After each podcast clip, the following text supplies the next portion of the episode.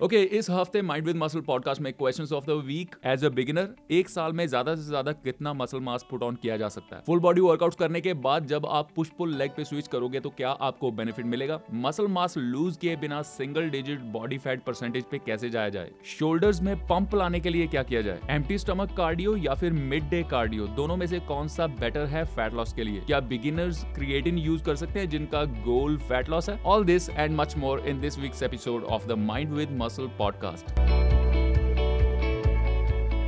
welcome everybody this is mind with muscle podcast मेरा नाम है Navjot Singh. First of all आप सब लोगों को नए साल की बहुत बहुत शुभकामनाएँ. इस नए साल में आप सबको खूब सारी सक्सेस मिले, आपका परिवार हेल्दी रहे, जिस भी फ़ील्ड में आप कुछ करना चाहते हो, जो भी आपके गोल्स हैं, वो आप अचीव कर पाएँ, ये मेरी दुआ है आपके लिए। आज इस पॉडकास्ट में आपको थोड़ी बहुत ट्रैफ़िक की आवाज़ें सुनाई देंगी, क्योंकि आज मैं ऐसी जगह पे पॉडकास्ट रिकॉर्ड कर रहा हूँ, जहाँ पे इन चीज़ों को कंट्रोल करना मेरे बस में नहीं है तो एक्सक्यूज़ मी फॉर दैट और पॉडकास्ट की शुरुआत करते हैं।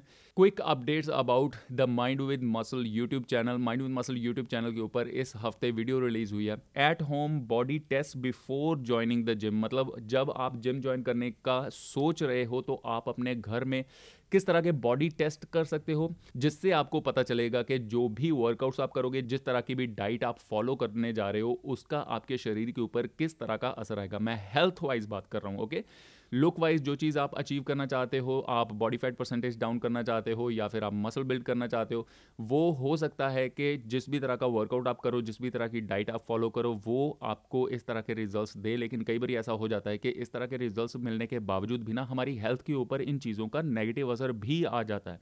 तो मैं नहीं चाहता हूँ कि वो नेगेटिव असर आपकी हेल्थ के ऊपर आए। आप लुक एस्थेटिक्स को अचीव करो at the cost of your health तो मैं चाहता हूँ कि आप ये बॉडी टेस्ट आप अवेयर रहो कि कौन से बॉडी टेस्ट होते हैं, किस तरह के बॉडी साइंस एंड सिग्नल्स देती हैं और उनको किस तरह से रीड करना है। इवन के अगर आप बिगिनर नहीं हो, आप ऐसा नहीं है कि आपने अभी जिम ज्वाइन करना है, जहाँ अभी ज्वाइन किया है, चाहे आपको कुछ टाइम हो भी गया जिम जाते हुए स्टिल आई वुड सजेस्ट कि आप ये वीडियो देखिए, ताकि आपको समझ में आएगा कि जिस तरह के बॉडी आपको साइंस एंड सिग्नल्स देती है, क्या आपको उनको रीड करना आता है एंड मोर इम्पॉर्टेंटली उनको रीड करके आप अपने वर्कआउट्स एंड डाइट में किस तरह के चेंजेस करते हो ताकि आपके हेल्थ के ऊपर इन चीज़ों का नेगेटिव इफ़ेक्ट ना आए। तो ज़रूर देखिएगा वीडियो आई मेक श्योर के शो नोट्स में मैं उस वीडियो का लिंक डाल दूँ। अगर जो भी पॉडकास्टिंग ऐप के साथ आप ये पॉडकास्ट सुन रहे हो, अगर उसमें शो नोट्स में लिंक शो होता है तो वेरी गुड नहीं तो आप यूट्यूब पे जाके माइंड विद मसल सर्च कर सकते हो। आपको लेटेस्ट वीडियो जो है, वो आपको मिल जाएगी। शुरू करते हैं आज के सवालों का सिलसिला। आज का पहला सवाल है जाट ट्रिपल सेवन जाट ये इनकी इंस्टाग्राम आईडी है। पूछते हैं how much muscle can I gain in one year as a newbie so beginner हैं ये, और ये पूछ रहे हैं कि एज ए न्यू बी ये कितना मसल मास गेन कर सकते हैं एक साल में? देखिए, आप में से काफ़ी सारे लोगों को पता होगा कि मसल मास कितना आप गेन कर पाओगे, ये बहुत सारी चीज़ों के ऊपर डिपेंड करता है। लेकिन मान के चलते हैं कि आपकी डाइट आपके वर्कआउट्स आपकी स्ट्रेस लेवल्स आपकी sleep everything is 100 percent optimized for muscle building तो आप कितना मसल मास ज़्यादा से ज़्यादा गेन कर सकते हो? आई वुड से कि आप अराउंड ज़्यादातर, मैं ये एवरेज जेनेटिक्स जो जिन लोगों के होते हैं, उनकी बात कर रहा हूँ, मैं सुपर जेनेटिक फ्रीक्स जो होते हैं, उन लोगों की बात नहीं कर रहा हूँ, या फिर पुअर जेनेटिक्स वाले लोगों की बात नहीं कर रहा हूँ, मैं एवरेज जेनेटिक्स वाले लोगों की बात कर रहा हूँ। अगर आपके एवरेज जेनेटिक्स हैं, जो कि मोस्ट प्रोबेबली ज़्यादातर लोगों के होंगे, आप पाँच से सात kilo lean muscle mass gain कर सकते हैं। कुछ लोग इससे ज़्यादा भी कर सकते हैं, कुछ लोग इनसे कम भी कर सकते हैं, लेकिन एवरेज जो लीन मसल मास की हम बात करें तो पाँच से सात किलो आप मसल मास पुट ऑन कर सकते हो। अगेन ये बहुत सारी चीज़ों के ऊपर डिपेंड करता है एंड ऑल्सो काफ़ी सारे लोग ये भी कह सकते हैं कि यार मैं तो मैंने तो पहले साल जब जिम जाना शुरू किया था तो मैंने 10 किलो 12 किलो पुट ऑन कर लिया था। होता क्या है कि पहले साल में ना हमें काफ़ी सारी चीज़ों की समझ नहीं होती है। हमें नहीं पता होता कि अगर मैंने 10 किलो वेट गेन किया है तो उसमें कितना फैट है, कितना मसल है, हमें ये बात नहीं पता होती।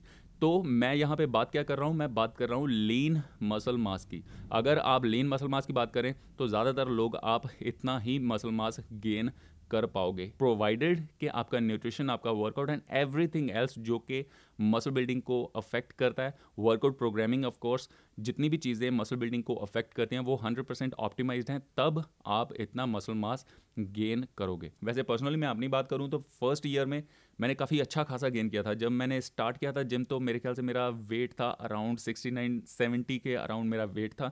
और पहले साल में मेरे ख्याल से eighty two eighty three kilo मेरा वेट हो गया था। तो मतलब कि अराउंड 12-13 किलो मैंने वज़न पुट ऑन किया था। लेकिन वो मैंने हमेशा बल्किंग पे रहा था और मुझे नहीं लगता कि वो मेरा लीन मसल मास था। तो उसमें से अगर मैं अराउंड चार पाँच किलो फैट मान के चलूँ तो बाकी का जो था सात आठ किलो के करीब मेरे ख्याल से मैंने lean muscle mass put on किया था। एंड अगेन मेरा, मेरी हाइट काफ़ी है, छः फुट एक इंच का हूँ मैं। और मसल बैलीज मेरी कुछ कुछ मसल्स की मसल बैलीज काफ़ी बड़ी हैं तो इन चीज़ों का भी इफ़ेक्ट आता है। अगेन ये चीज़ जेनेटिक्स के ऊपर डिपेंड करता है कि आपका मसल स्ट्रक्चर आपका जो बॉडी स्ट्रक्चर है, वो किस तरह का ये चीज़ें कुल मिला डिसाइड करती हैं कि आप कितना मसल मास पुट ऑन कर सकते हो। Next question Mohit dot Mahajan dot five zero seven six seven nine ये इनकी इंस्टाग्राम आईडी है, पूछते हैं सर जी, मैंने two months full body workout किया है। अब पुश पुल लेग करूँ तो बेनिफिट मिलेगा। मोहित जी, मैंने आपको ये चीज़ पहले भी बताई हुई है कि एज लॉन्ग एज आपके जो बेसिक प्रिंसिपल्स हैं ट्रेनिंग के, आप इफ़ेक्टिव एक्सरसाइज कर रहे हो कि नहीं कर रहे हो? आप वर्कआउट वॉल्यूम को किस तरह से प्रोग्रेसिवली ओवरलोड कर रहे हो या फिर नहीं कर पा रहे हो? आप इंटेंसिटी को किस तरह से यूज़ कर रहे हो? अप्रोप्रिएटली यूज़ कर रहे हो या फिर अप्रोप्रिएटली यूज़ नहीं कर पा रहे हो? इन सब चीज़ों के ऊपर डिपेंड करता है कि आपकी प्रोग्रेस होगी या नहीं होगी। एज लॉन्ग एज आप ट्रेनिंग के बेसिक प्रिंसिपल्स को फॉलो कर रहे हो तो आपको इन सभी वर्कआउट स्प्रिट्स से फ़ायदा मिलेगा। पर्सनली आपके लिए कौन सा वर्कआउट प्लान सही है, वो आप अपने शेड्यूल के हिसाब से देख सकते हो। जैसे कि अगर आप फुल बॉडी वर्कआउट करते हो तो आपको ज़्यादा से ज़्यादा तीन दिन जिम जाने की ज़रूरत पड़ेगी। लेकिन अगर आप इसके उल्टा पुशपुल लेग करते हो तो आपको छः दिन जिम जाना पड़ेगा। तो आप अपने शेड्यूल के हिसाब से ये डिसाइड करते हो कि आपके लिए कौन सी चीज़ ज़्यादा सूटेबल है? या फिर कई बार ऐसा भी होता है कि कुछ लोग काफ़ी टाइम तक कुछ एक ही तरह का स्प्रेड फॉलो करते हैं और बोर हो जाते हैं तो उसको, उसमें नयापन लाने के लिए, थोड़ी सी एक्साइटमेंट लाने के लिए किसी और वर्कआउट स्प्लिट को ट्राई करते हैं, वो भी सही है, उसमें कुछ गलत बात नहीं है, लेकिन जो आपके बेसिक ट्रेनिंग प्रिंसिपल्स हैं, वो ऑन पॉइंट रहने चाहिए तो आपको इन सभी वर्कआउट स्प्लिट्स से फ़ायदा होगा। हाँ ये बात है कि कुछ वर्कआउट स्प्लिट्स थोड़े से ज़्यादा इफ़ेक्टिव होते हैं मसल बिल्डिंग स्ट्रेंथ बिल्डिंग के लिए। जैसे कि जिन वर्कआउट रूटीन्स में आपके मसल्स को हिट करने की फ्रीक्वेंसी थोड़ी सी ज़्यादा होती है, उनमें आपको प्रोग्रेस भी थोड़ी ज़्यादा देखने को मिलती है।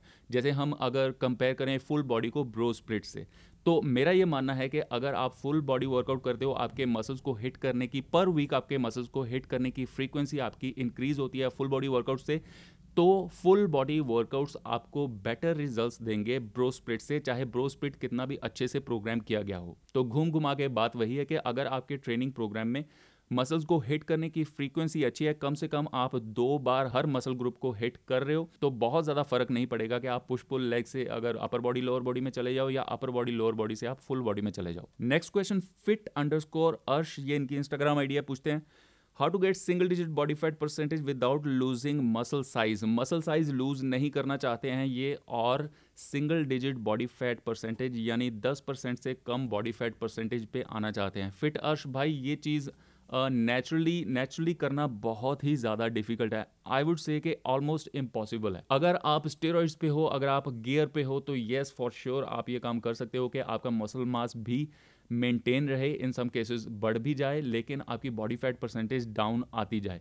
लेकिन नेचुरली ये काम करना नंबर वन पॉसिबल नहीं है नंबर टू हेल्दी नहीं है। अगर आपका गोल स्टेज पे चढ़ना नहीं है, अगर आपका गोल कोई फ़ोटो शूट कराना नहीं है कैमरे के सामने आना नहीं है तो इन चीज़ों के बारे में आपको सोचना भी नहीं चाहिए। देखिए, एक चीज़ ना मैं आपको समझाता हूँ। मुझे लगता है कि जो मेरी ऑडियंस है, वो ज़्यादातर जो लोग हैं, वो फिट एंड हेल्दी रहना चाहते हैं, है ना? हम फिट भी रहना चाहते हैं और हेल्दी भी रहना चाहते हैं। एक्सट्रीम्स जो होते हैं ना, वो किसी भी तरह का हो, चाहे वो एक्सट्रीम लीननेस हो, चाहे वो एक्सट्रीम स्ट्रेंथ हो, चाहे वो एक्सट्रीम मसल मास हो। एक्सट्रीम चीज़ें कभी भी हेल्दी नहीं होती, ये बात अपने दिमाग में बिठा के रखो प्लीज़ अगर तो आप मुझे फॉलो कर रहे हो तो मैं अज्यूम करता हूँ कि आप हेल्दी रह के एक अच्छी लुक को अचीव करना चाहते हो। तो अगर तो आप हेल्दी रहना चाहते हो तो आपको एक्सट्रीम्स को अपने दिमाग से निकालना पड़ेगा, चाहे वो एक्सट्रीम स्ट्रेंथ है एक्सट्रीम मसल बिल्डिंग है एक्सट्रीम फैट लॉस है। मैं आप में से किसी को भी ये सलाह नहीं दूँगा, अगर आपका गोल कोई इस तरह का नहीं है, जिस तरह का मैंने बताया, आपने स्टेज पर नहीं चढ़ना, आपने कहीं पर फ़ोटो शूट नहीं करवाना तो मैं आपको कभी भी ये सलाह नहीं दूँगा कि आप single digit body fat percentage को अपना फिटनेस गोल बनाओ। लेकिन फिर भी आपका ये गोल अगर है, किसी वजह से आप ये काम करना चाहते हो और नेचुरली करना चाहते हो तो sir it is not possible कि आप मसल मास लूज ना करें और फैट परसेंटेज आपकी गिरती जाए। आपको इसके लिए ड्रग्स एंड स्टेरॉइड्स की हेल्प लेनी पड़ेगी और वो चीज़ मेरी नॉलेज एंड इन्फॉर्मेशन के दायरे के बाहर है तो उस चीज़ के ऊपर मैं कमेंट नहीं कर सकता हूँ।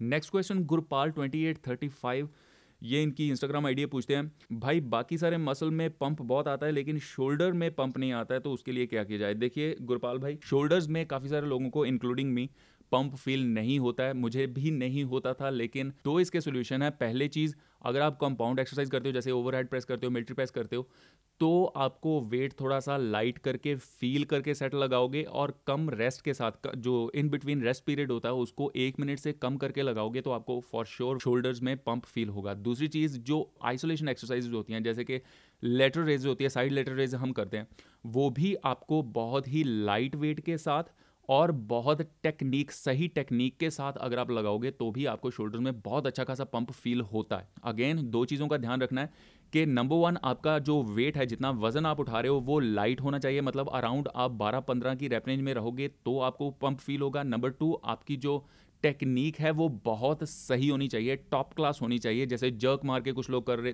कर रहे होते हैं, जो लेटर रेजेस होते हैं, वो जर्क मार रहे होते हैं बॉडी का मोमेंटम यूज़ कर रहे होते हैं, ये चीज़ें नहीं करनी। आपने स्ट्रिक्ट फॉर्म के साथ जब ये एक्सरसाइज करोगे तो आपको पंप फील होता है अदरवाइज़ नहीं होता है, ये मैं मानता हूँ। नेक्स्ट क्वेश्चन अभी नेमा ट्वेंटी ये इनका इंस्टाग्राम आइडिया पूछते हैं, इनका भी शोल्डर से रिलेटेड क्वेश्चन है, पूछते हैं rear shoulder is not growing तो सर रियर शोल्डर्स के लिए एक्सरसाइज करो अच्छे से। जो रियर डेल्ट रेजेस या फिर आपकी केबल्स के साथ जो रियर फ्लाइज होती हैं, उनके ऊपर आप ज़्यादा ध्यान दो और ज़्यादा ध्यान देने से मेरा मतलब है कि आप रियर डेल्ट को ज़्यादा फ्रीक्वेंसी के साथ ट्रेन करो। अगर आप कम से कम तीन बार हफ़्ते में रियर डेल्ट को ट्रेन करते हो, इनमें से किसी भी एक्सरसाइज के साथ तो आपको बहुत ही अच्छे रिज़ल्ट देखने को मिलेंगे। एंड बाकी की चीज़ें जो कि स्टैंडर्ड है, जिनका आपको ध्यान रखना ही चाहिए और आपको पता भी होगा कि आपने आपने सही फॉर्म एंड टेक्निक के साथ ये वाली एक्सरसाइज करनी है, चाहे आप रियर डेल्ट रेज करो, चाहे आप रियर केबल फ्लाई करो, कुछ भी करो, आपने सही फॉर्म एंड टेक्निक के साथ करनी है।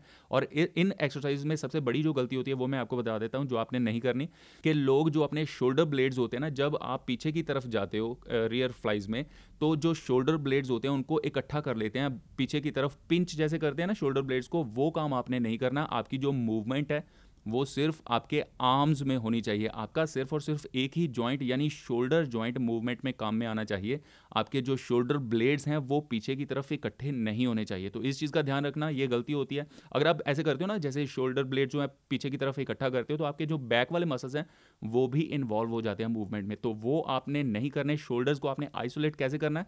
कि आपने सिर्फ़ शोल्डर जॉइंट को ही मूव करना है, ठीक है? तो रियर डेल्ट ट्रेजेस या फिर फ्लाइज रिवर्स फ्लाइज जो होती हैं, वो आप करोगे तो आपको बहुत ही अच्छे से रिजल्ट्स मिलेंगे और ज़्यादा फ्रीक्वेंटली इन एक्सरसाइजेस को करो। हफ़्ते में तीन बार जब ये एक्सरसाइजेस के ऊपर आप ध्यान दोगे तो फॉर श्योर आपको रिजल्ट्स मिलेंगे। नेक्स्ट क्वेश्चन माइंड्स ड्राइव पूछते हैं should we lock out our elbows in pushing and tricep extension exercises does it hurts elbow तो इनका सवाल है कि जब हम पुशिंग वाली एक्सरसाइज करते हैं, चाहे वो बेंच प्रेस है, चाहे वो ओवरहेड प्रेस है तो हमें एल्बोज को लॉक करना चाहिए या फिर ट्राइसेप एक्सटेंशन जैसी एक्सरसाइज हैं, उनमें हम एल्बोज को लॉक कर सकते हैं कि नहीं कर सकते हैं? देखिए, दोनों ही डिफरेंट मूवमेंट्स हैं। पहले पुशिंग मूवमेंट्स के ऊपर बात करते हैं। जब हम कोई भी पुश मूवमेंट करते हैं तो आपकी जो मूवमेंट है, हम फुल रेंज ऑफ़ मोशन को ही टारगेट करेंगे। तो फुल रेंज ऑफ़ मोशन में फॉर श्योर आपकी जो जॉइंट्स हैं, वो लॉकआउट के कगार पे चले जाएँगे। लेकिन ये ना एक्चुअली बहुत ही, बहुत टाइम के बाद, बहुत एक्सपीरियंस के साथ ये चीज़ समझ में आती है जो मैं आपको बताने जा रहा हूँ। आपका जो ज्वाइंट है वो फुल लॉकआउट पोजिशन में आया हुआ है, लेकिन उसके बावजूद भी लॉकआउट के बावजूद भी ज्वाइंट के ऊपर वज़न नहीं आ रहा है और वज़न आपके मसल्स के ऊपर ही आ रहा है। ये चीज़ ना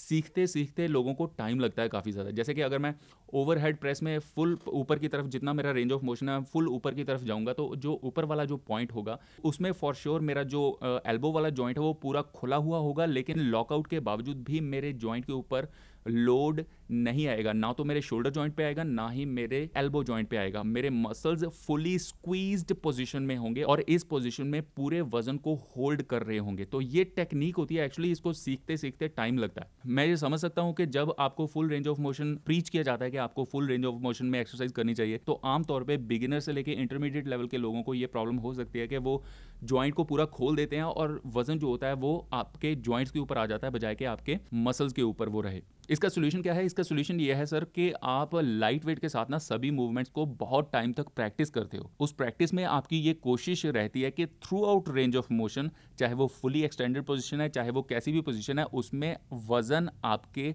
मसल्स के ऊपर ही रहे। ये चीज़ सीखते सीखते लोगों को टाइम लगता है काफ़ी ज़्यादा। दूसरी बात जो इससे सिमिलर ही आप कर रहे हो कि जो ट्राइसेप एक्सटेंशन होती हैं, उसमें लॉकआउट करना है अपनी एल्बोज को तो उसका उसका भी आंसर सेम ही है। अगर आप इस तरह से लाइट वेट के साथ, सही फॉर्म एंड टेक्निक के साथ अपने मसल्स को फुल इन्वॉल्व करने की कोशिश करो, करोगे तो आपके जॉइंट्स के ऊपर इसका बुरा असर नहीं आता। नेक्स्ट क्वेश्चन लक्ष्य 5011 ये इनकी इंस्टाग्राम आईडी पूछते हैं।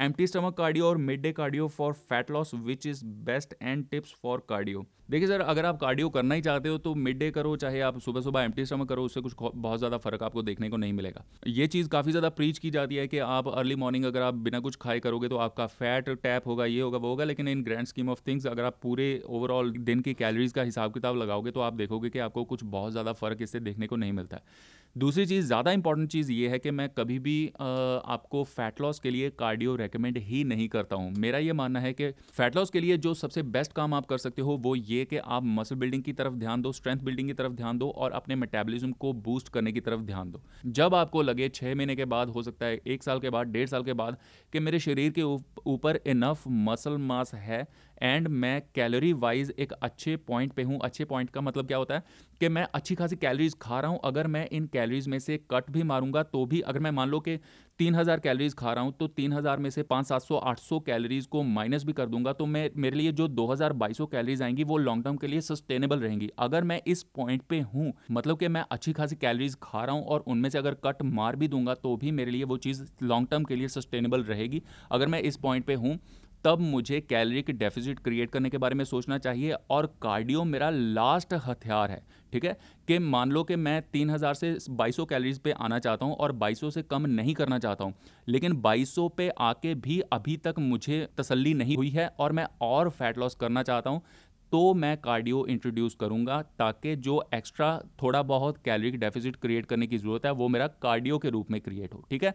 तो जिस तरह से फैट लॉस के लिए कार्डियो को इस्तेमाल किया जाता है कि अंधाधुंध भागे जाओ, सुबह भागे जाओ, शाम को भागे जाओ वो चीज़ सही नहीं है, आप इस चीज़ को सस्टेन नहीं कर पाओगे। ऑल्सो आपकी बॉडी अडेप्ट होती रहती है कार्डियो से आपको सेम तरह के कैलोरिक डेफिसिट बेनिफिट नहीं मिलते हैं तो ये एक लूजिंग स्ट्रेटेजी है इन माई ओपिनियन देखिए, ये चीज़ मेरे ख्याल से पहले मैंने एक्सप्लेन किया कि नहीं किया, लेकिन ये चीज़ आप सबको, चाहे आपका गोल फैट लॉस है, चाहे मसल बिल्डिंग है, आप सबको ना ये चीज़ समझनी पड़ेगी कि जिस भी तरह की हम एक्सरसाइज करते हैं, चाहे कार्डियो करें स्ट्रेंथ बिल्डिंग करें, कुछ भी करें हम अपनी बॉडी को ये सारे काम करके सिग्नल्स भेज रहे होते हैं। सिग्नल्स भेज रहे होते हैं और इन सिग्नल्स के प्रति हमारी बॉडी रिस्पॉन्ड एंड रिएक्ट करती है और अडेप्ट होती है। अगर हम बहुत ज़्यादा हैवी वज़न उठा रहे हैं तो ये हमारी बॉडी के लिए एक सिग्नल होता है कि हमें ज़्यादा मसल की ज़रूरत है, क्योंकि ज़्यादा मसल ज़्यादा स्ट्रेंथ प्रोड्यूस कर सकते हैं।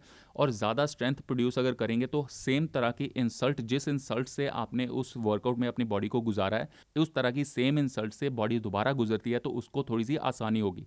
और बॉडी अडेप्ट होती है ज़्यादा मसल बिल्ड करके, ज़्यादा स्ट्रेंथ बिल्ड करके। जब हम बहुत ज़्यादा कार्डियो कर रहे हैं तो भी आप अपनी बॉडी को एक सिग्नल सेंड कर रहे हो। और वो सिग्नल क्या है? वो सिग्नल है कि आप अपनी बॉडी को बता रहे हो कि हमें बहुत दूर तक ट्रैवल करना है, बहुत देर तक हमने काम करना है और वो काम हमने कम कैलोरीज के ऊपर करना है। राइट हम फैट लॉस जब कर रहे होते हैं तो क्या कर रहे होते हैं? कैलोरी डेफिसिट के ऊपर कार्डियो कर रहे हैं ना? तो हम अपनी बॉडी को सिग्नल क्या दे रहे हैं? कि हमारे पास फ्यूल की कमी है और हमने बहुत ज़्यादा काम करना है। तो ये काम आप, आपकी बॉडी कैसे कर सकती है? ये काम आपकी बॉडी करेगी फ्यूल के साथ ज़्यादा एफिशिएंट बन के मतलब कि उस, आपकी बॉडी को कैलोरीज के साथ ज़्यादा एफिशिएंट होना पड़ेगा। सेम अमाउंट ऑफ़ काम, कम कैलोरीज खर्च करके करने की कोशिश करेगी आपकी बॉडी इस तरह से आपकी बॉडी अडेप्ट होती है। तो इसका असर आपके ऊपर क्या आएगा? कि आप देखोगे कि आप सेम अमाउंट ऑफ़ कार्डियो कर रहे हो, दो महीने के बाद, तीन महीने के बाद, जितना फैट लॉस आपको पहले देखने को मिलता था, वो बाद में आपको नहीं देखने को मिल रहा है। एट द सेम टाइम आपका मेटाबॉलिज्म भी स्लो हो रहा है। मेटाबॉलिज्म स्लो क्यों हो रहा है? क्योंकि आपकी बॉडी कैलोरीज के साथ ज़्यादा एफिशिएंट बनने की कोशिश कर रही है। कम कैलोरीज खर्च करने की कोशिश कर रही है। स्लो मेटाबॉलिज्म सबसे बड़ा दुश्मन है आपका अगर आप फैट लॉस करना चाहते हो। इसलिए मैं कभी भी फैट लॉस के लिए कार्डियो को रेकमेंड नहीं करता हूँ।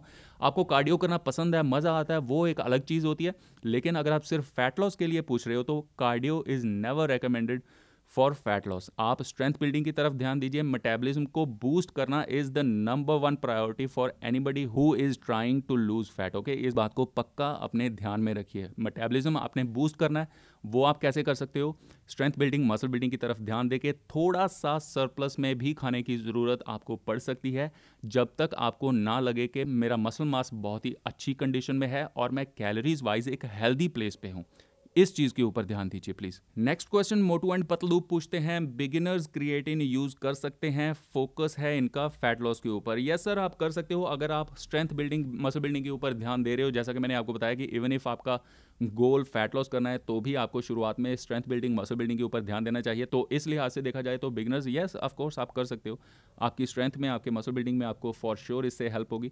Okay so that's it for this week अगर आपका भी कोई सवाल है जो आप मुझसे पूछना चाहते हो तो इंस्टाग्राम पे जाके आप मुझे फॉलो कर सकते हो। माइंड विन मसल अगर आप लिखोगे इंस्टाग्राम के सर्च बॉक्स में तो आप मुझे ढूंढ लोगे। अगर आप ये पॉडकास्ट एप्पल पॉडकास्ट पे सुन रहे हो तो फाइव स्टार रिव्यू देके आप इसको फ्री ऑफ़ कॉस्ट सपोर्ट भी कर सकते हो। Free workout programs lots of workout tips and tricks diet strategies के बारे में और जानना चाहते हो तो mind with muscle YouTube channel को सब्सक्राइब करो।